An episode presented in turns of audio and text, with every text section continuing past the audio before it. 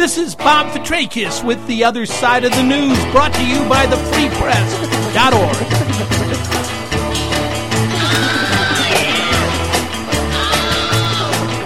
WCRS Community Radio 98.3 and 102.1. This is Bob Fitrakis bringing you the other side of the news. I'm in the studio once again with uh, Free Press uh, editorial member, board member, and writer Jonathan Beard. Welcome. Thank back. you. Thank you, Bob. Good to be here. And uh, a couple stories in the last few issues and some news. Uh, and this is uh, Monday, uh, June the 6th, I believe. July, July. the 6th. July the 6th. I stand corrected. And uh, tomorrow you'll be filing an initiative at Columbus City Hall. What's that about, Jonathan? That's right, Bob. Um, tomorrow, citizens of Columbus, in the in the name of Columbus Coalition for Responsive Government, are going to be filing a proposed charter amendment. So we'll be amending the city's organizing document, which is like our constitution. It basically sets our form of government. What we're trying to do is make a city council more accountable and um, reform it in some respects. Uh, so we're doing a couple things with this. First of all, we're um, we're changing city council from our current structure, where there's seven members, all elected in citywide elections. That's an abnormal and, and archaic form of government. No no other big city in America does it that way. So we're going to be moving more to, to a more modern form of government that provides better representation, which would be 11 members in council, four of them elected in citywide elections, but the majority, seven, would be elected in districts, in council districts. So they'd essentially be elected on a neighborhood-based level um, by the people they live next to. And in, in addition to that, um, we're doing some things. Um, so, so this ordinance or this um, charter amendment, as proposed, creates an you know it sets up that form of government. Then it creates an impor- a process for creating an apportionment board to to make to draw the lines to draw the seven districts. Um, and we look at what other what hasn't worked. Which is hyper partisanship, and we take that out of this, and we say that no more than three members can be from any political party, because this isn't about party politics. It's about the people of Columbus and, and serving us well in our neighborhoods.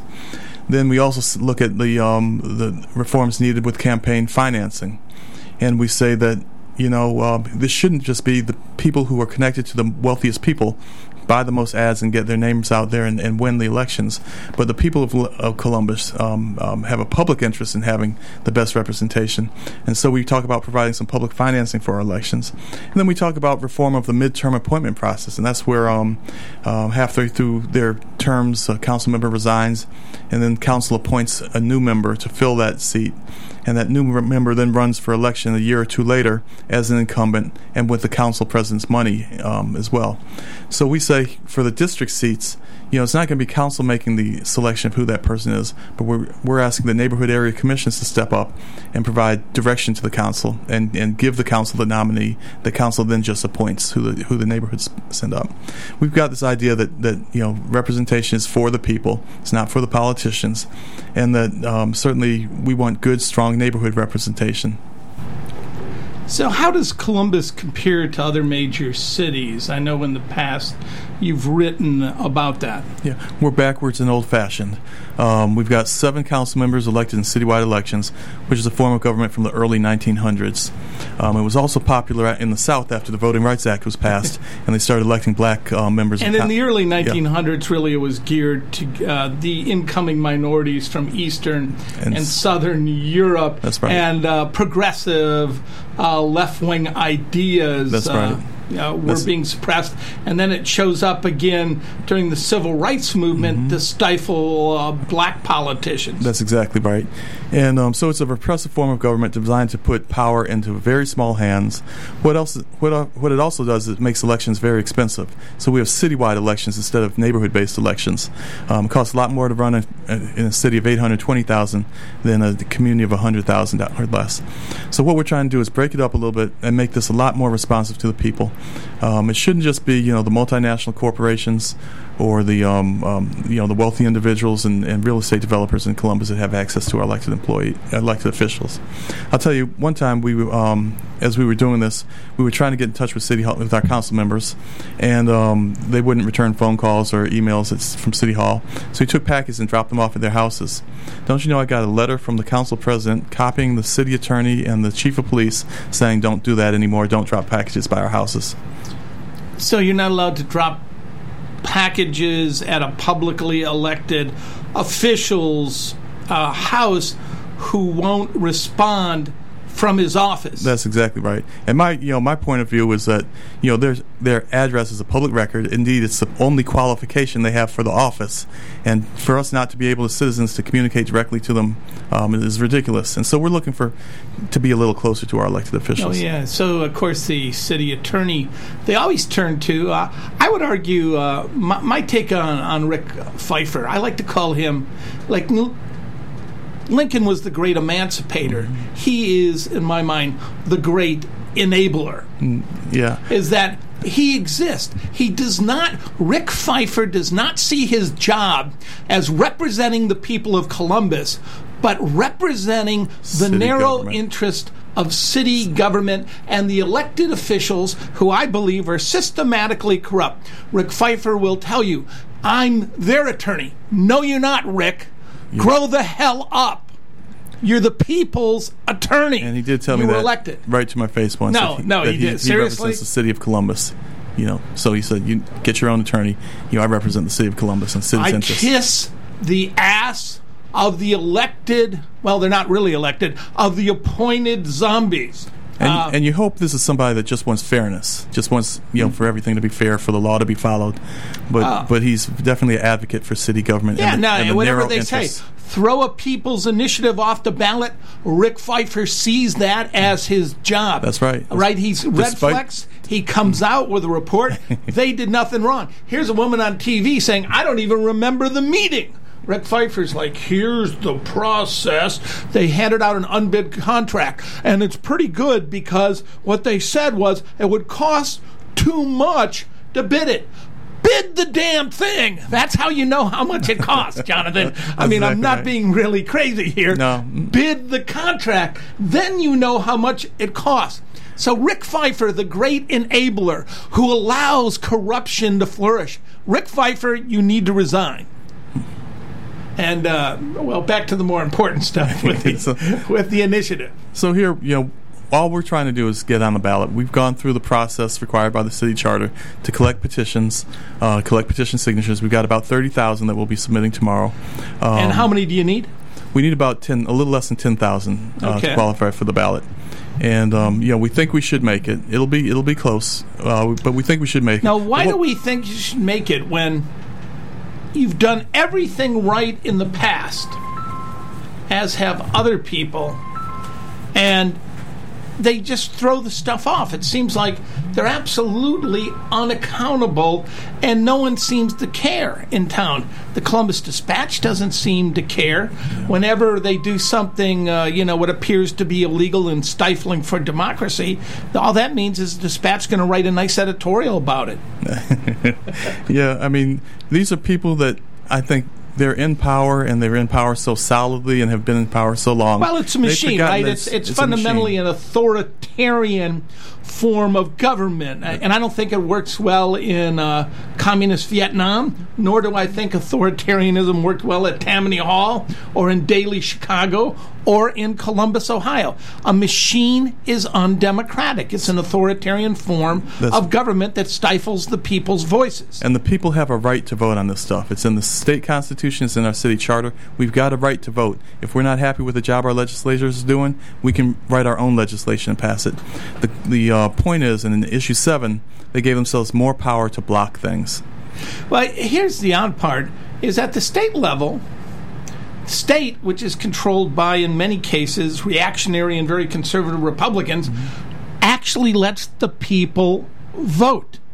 Whether it's a casino, whether they like it or not, they don't like the legalization of marijuana, but they don't mm-hmm. use technicalities. They obey the Constitution. The Columbus city government, Andy Ginther, Michael Coleman and Rick Pfeiffer are fundamentally unconstitutional and democratic forces.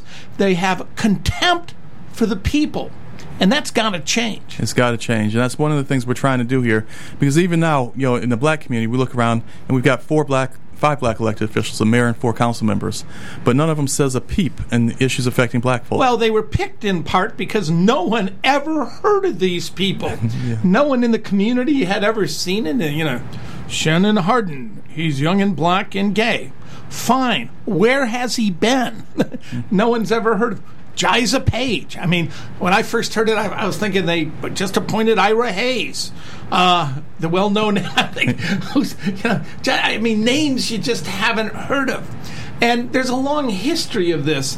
It seems like the only person who was appointed recently that had any power on their own uh, was probably Charleta Tavares, mm-hmm. and she didn't last long. It seems like they pick people that no one's no one's are. ever heard of. They're yeah. beholding That's to right. some politician like Jaiza Page coming out of Rick Pfeiffer's office or Hearcel Craig, who didn't do well in an election mm-hmm. uh, for school Shannon board. coming out of Mayor Coleman's office, right? Mm-hmm. Or people coming right out of the mayor's office, yeah. and uh, they're picked uh, not because they're activists they're community oriented, but the exact opposite. Yeah, not because they're strong, but because they're weak. They're weak. They can't raise their own money. Mm-hmm. It's like, hi, you're not qualified. You can raise your own money.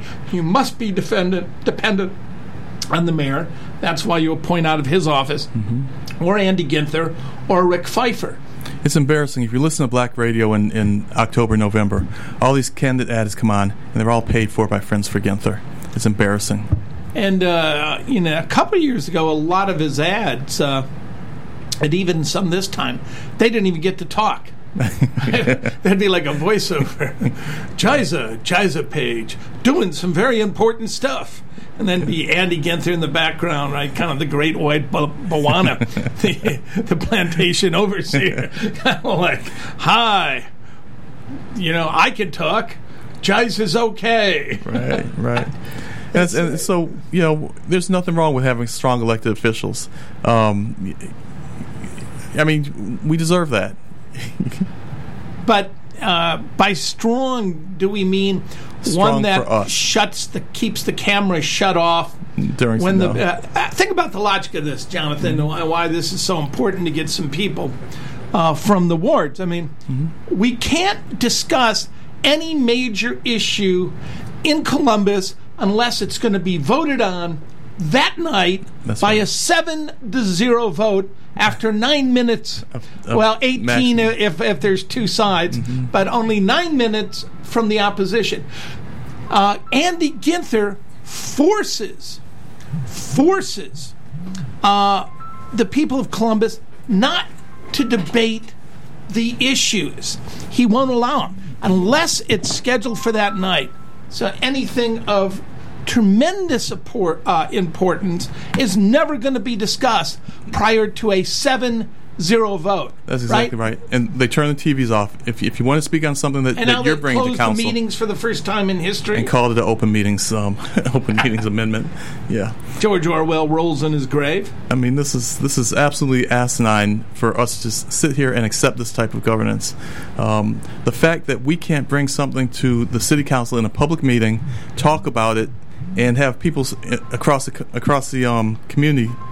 I'm sorry, my phone and have the um, people across the community hear us is um, is absolutely crazy. That they turn the TVs off, they close, they end the meeting and turn the and TVs off. And they won't bring public access back. Yeah, yeah. So so and they've they, got 24 7 365 all the initiatives. Mm-hmm.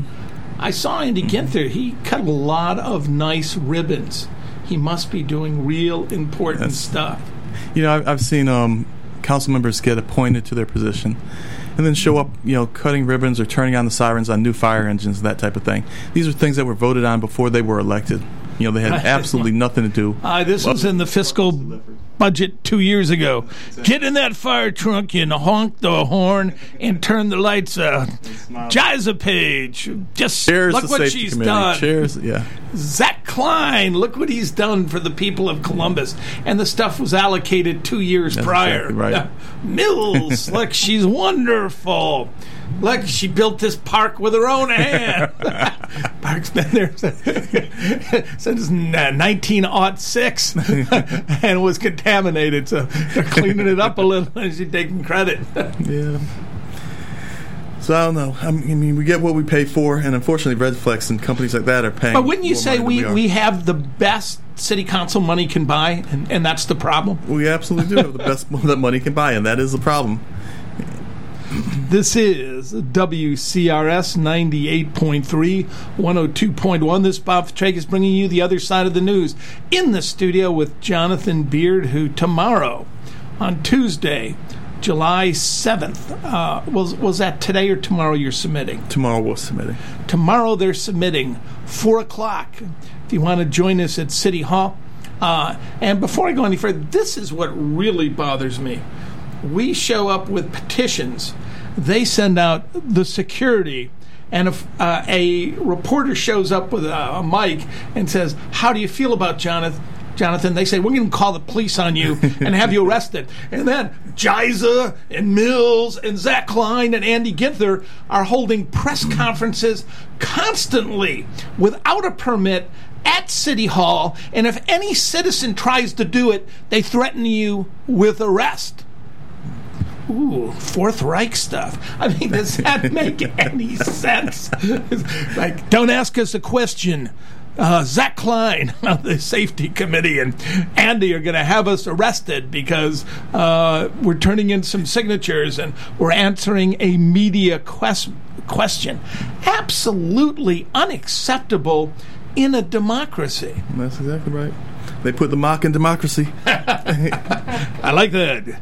They put the mock in democracy.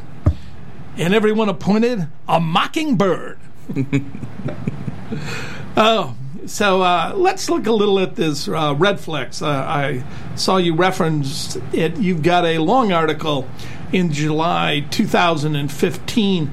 Free Press, the Columbus Free Press, available wherever progressive thought thrives. You go. and uh, uh, tell me, uh, anything new since the last article? You're saying that uh, essentially Andy Gil- Ginther is the target of the bribery, That's and right. that uh, And he, he's parsed words and said he was not the target of that investigation. Well, no, he wasn't because No, a woman went to jail for that. I mean, right, she, that was she pled guilty to bribing him. CEO Yeah. of the Redflex company was the target Right, but he was certainly implicated. as as the one who was involved in the bribery. Who was being who solicited the bribe and and was bribed according to the Redflex. Now, and also to be fair, he's probably a money launderer as well, and, and a poor one. Yeah. Uh, he he didn't seem to take. A, he really needs uh, to take a course in money laundering. It seemed obvious. It's like, hi, here's an unbid contract. Uh, yeah, we want a success fee for it, John Raphael. Uh, yeah, since when uh, it's like, oh, it's just donors doing what donors do. You don't bill your donors and call it a success fee after you just gave them an unbid contract, which was $10 considered illegal. Yeah, I think it was ten million dollars Redflex has earned over the um, term of the contract, um, and they they kicked back. It seems at least um, thirty thousand dollars to different city officials. The one that was specifically articulated in the in the Department of um, um, not Department of Justice, but the the um, uh, who, who am I looking for? The the attorney in U.S. attorney. in the U.S. Attorney's um, bill of bill of information was the allegation that um, that Andy solicited and and, and um, Redflex provided twenty thousand dollars to him for a success fee for the um, camera program, and they funded it through the Ohio Democratic Party, which then a few days later cut a twenty one thousand dollar check to Andy Ginther. And so when Andy Ginther says, "I've never received a dime from Redflex," well, yeah, he's right. He got the money, you know, from Redflex through the Ohio Democratic Party. Properly Party. laundered. Laundered. It's laundered. And so when you look at his statements, he's not saying he wasn't bribed. He didn't bribe. He. I don't think he said that um, flat out. But what he said is, I didn't get money from Redflex. He got it. He got Redflex money through the Ohio Democratic Party. It was laundered. Um, he's not the target of investigation, but a um, now convicted felon um, uh, pled to that felony because she says she bribed him. Um, so, you know, I mean, we'll see where this goes. Um, it'll be interesting. Well, where do you think it's going to go? I mean, how how does it go anywhere other than he resigns? Yeah, and uh, you know you faces know, criminal charges. You know, I, I think certainly anytime the office is, is impugned as it has been impugned, I mean, it, it is for it is uh, uh, somebody who was convicted for this said the office is for sale. I think you resign out of out of respect for the citizens and, and out of respect for not putting the city through something like that. If you don't resign, then I think you have city council. You know, um, legislative bodies monitor their own. Okay, they don't like executive body in there. They don't like police and prosecutors in there. So typically, what you have, you have a house house ethics commission committee or something like that that looks at the conduct of its members and has powers um, from sanction from sanctioning to expulsion and you look at you know that's in the city charter. The city council can expel its own members or can sanction its own members. Mm-hmm. and so the question is why aren't they even talking about this? Why aren't they holding a hearing?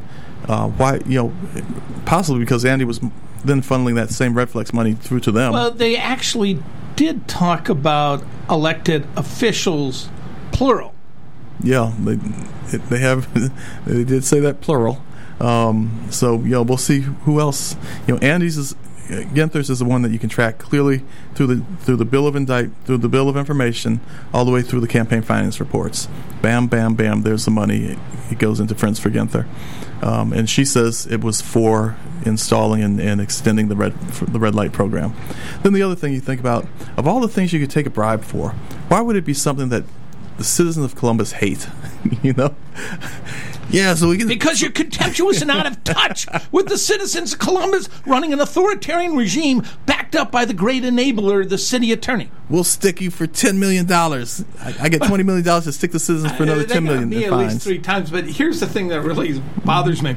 During the, uh, in the fall, during the start of fall quarter at Columbus State, there's traffic jams, mm-hmm. and they had a red light camera there, mm-hmm. and they have a police officer, and you have no choice uh, so he'll wave you out. So you're in the intersection, the light turns red, and you can't move. It's gridlock until he says you can move. Mm-hmm. So they take a picture of you. Mm-hmm. I mean, they would have to intentionally known that that was a honeypot of money and wanted to screw you know, low income, diverse. Get the kids. Uh, yeah, it's like we're going to make a ton of money on the first three days of autumn quarter, screwing poor college students. Man, That's what Andy Ginther and the Redflex people did. And, you know, there you are, the picture's there, but nothing you can do. It's gridlock. Right, right. You were also talking about um, um, talking about it being a protection racket. You want to talk about that a little bit? Well, yeah, yeah. I mean, my take on it, you know, having been grown up uh, in Detroit, you know, when someone shows up and says you're going to have problems uh, unless you do this, is that uh, the way it worked, you know, because I paid my three tickets is that if you read carefully, they do not turn those over. It's privatized mm-hmm. to the courts mm-hmm. if you pay them uncontested. If you don't challenge them and send them the $95, dollars mm-hmm. they make sure it all goes away. On the other hand, as an attorney, if you challenge them, I could I could have won, you know, at least mm-hmm. two out of three because it made no sense, you know, the time of day, the pictures, you can see it's a traffic jam. But if I had went down there, that would have been entered into the court record. I would have won, and then I would have lost more than ninety-five dollars to my insurance, insurance company, mm-hmm. who would have uh, seen that I was charged with running mm-hmm. three red lights, mm-hmm. and hopefully they're not listening, and they would have jacked my rates up. So it's just like, hey, we go. It's like blackmail right. or, or, protection. Uh, this goes public, and there, or there's a problem unless you pay us. Just like the mafia. That's mm-hmm. how Redflex, uh, mm-hmm. you know, runs the system, and that's why it makes, you know, makes perfect sense. And they've apparently got a their culture of paying off public employees. Yeah, this comes out of the Chicago Tribune article Mm-hmm. of what they were doing right in uh, Chicago. Right. If you're too co- corrupt for Chicago, you better come to Columbus and talk to Andy Ginther or John Raphael, the bag man. Yeah, these are interesting times. Interesting Yeah, times. so, the, the uh, question is, does it matter? You know, does it matter? Well, I, th- I think fighting for democracy always inherently matters, right? Uh, and I think what we've done at the Free Press, you know, with your support, your writing, uh, your help with the management, has been uh, to put pressure and to establish prior to this that Andy Ginther essentially uh, was corrupt and covered up corruption at the school board. Yeah. He was a team player and enabler. Mm-hmm. And that's why he got put on city council. Yep. You wrote about that story as well, did you not? I did. I did. Um, I was personally affected by the by the data scrubbing. You know that that um, you know I didn't qualify for Ohio Ed Choice voucher, along with um, thousands of other kids at East High School over a period of time. Could have been as long as ten years. Um, so yeah, yeah, we were affected, and, and Andy Ginther was right there in the middle of it. Was given credible um, well, I, allegations I by thought he said that he was the guy that He- initiated Initi- the investigation. so he initiated an investigation. He he claims he initiated an investigation. Then he gives the documents that show how he makes that claim. And it was when the second whistleblower um, um, emailed him. He replied to that email and said, "We've got an invest. We'll be investigating, or we'll be looking at this matter shortly." Now they were looking at this matter shortly because two years before, the internal auditor had issued had identified this as a weakness, and they were already on path to do it. As a matter of fact, And, what was the to s- weakness for the listeners? What was the weakness? the weakness was in how they um, recorded student absences and the documentation lack thereof that, that was being kept, and um, so it was, you know how they how they counted students who were enrolled, and so they had already set in motion about a year before the board had approved a student accountability audit that Andy Ginther you know now claims that he initiated the audit of um, you know of the, of the whistleblower allegations. It was already planned. Had, it had been scheduled about two months before. There was a scheduled start date, and the only thing that was up in the air was when people were getting back from vacations, so they could start working on it. So it was already all in place. Yeah, but he claims he he claims he started. Then he claimed he kept it going throughout, even though nobody else wanted to do it.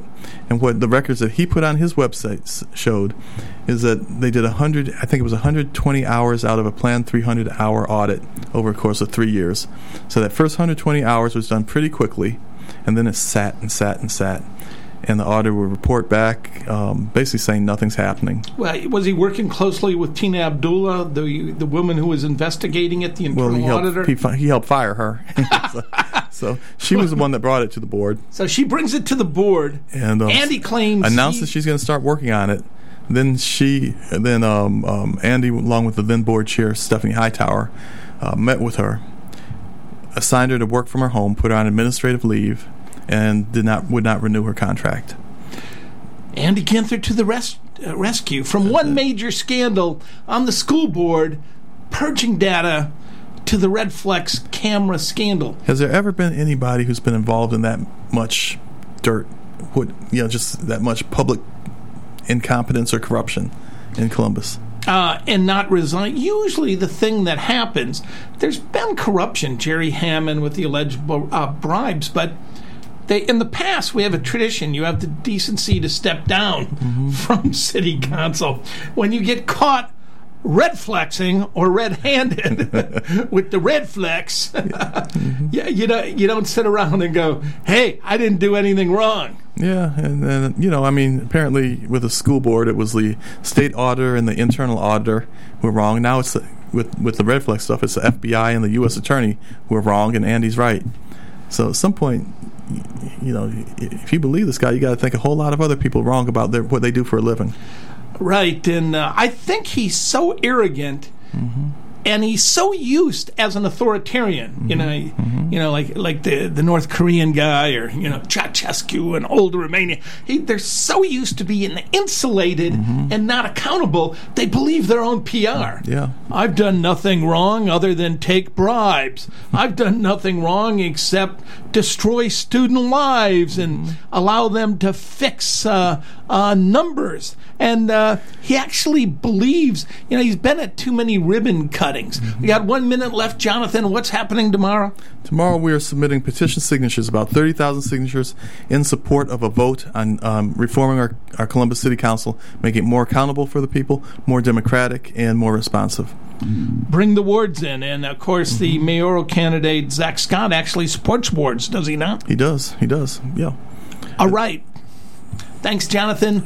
We're bringing you the other side of the news.